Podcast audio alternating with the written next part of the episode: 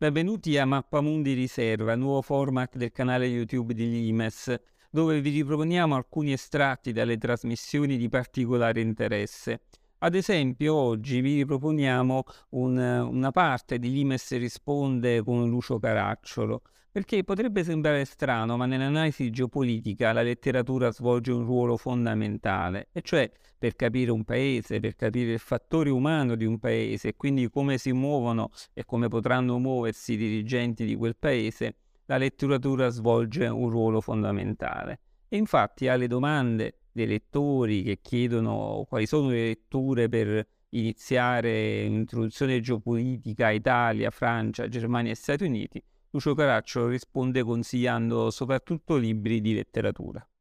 Domande sul fattore umano.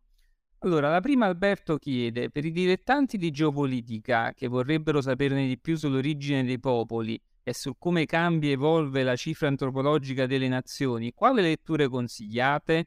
Dice a parte ovviamente l'IMES numero 8 del 2019, appunto intitolato Fattore umano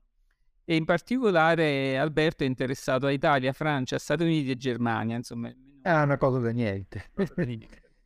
Io credo che la lettura più importante per cogliere eh, il dato culturale antropologico dei principali paesi e delle nazioni sia leggere la loro letteratura e studiare la loro arte e le loro manifestazioni artistiche. Insomma, credo che per capire qualcosa di più dell'italiano, più che dell'Italia, se non leggi il Gattopardo ti perdi qualcosa, così come è impossibile capire molto eh, del fattore umano tedesco se non si leggono quantomeno il Faust di Goethe e le considerazioni di un impolitico eh, di eh, Thomas Mann. Eh, per quanto riguarda l'Inghilterra, consiglierei eh,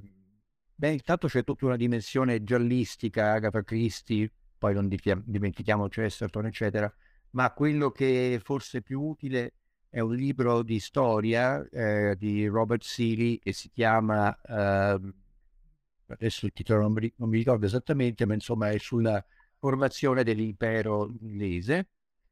eh, per quanto riguarda la Francia, eh, io direi a parte i classici dell'Ottocento, Balzac, eh, soprattutto Flaubert,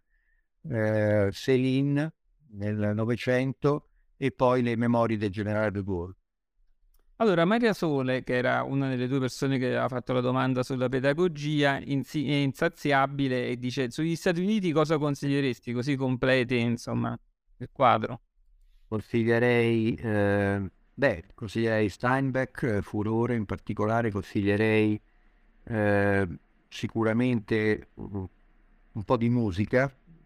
i classici eh, tipo ovviamente Bob Dylan, Bruce Springsteen, eccetera, eh, jazz,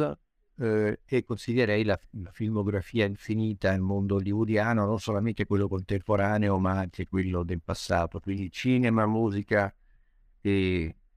stavo per dire droga e rock and roll, non si può, quindi diciamo solo rock and roll.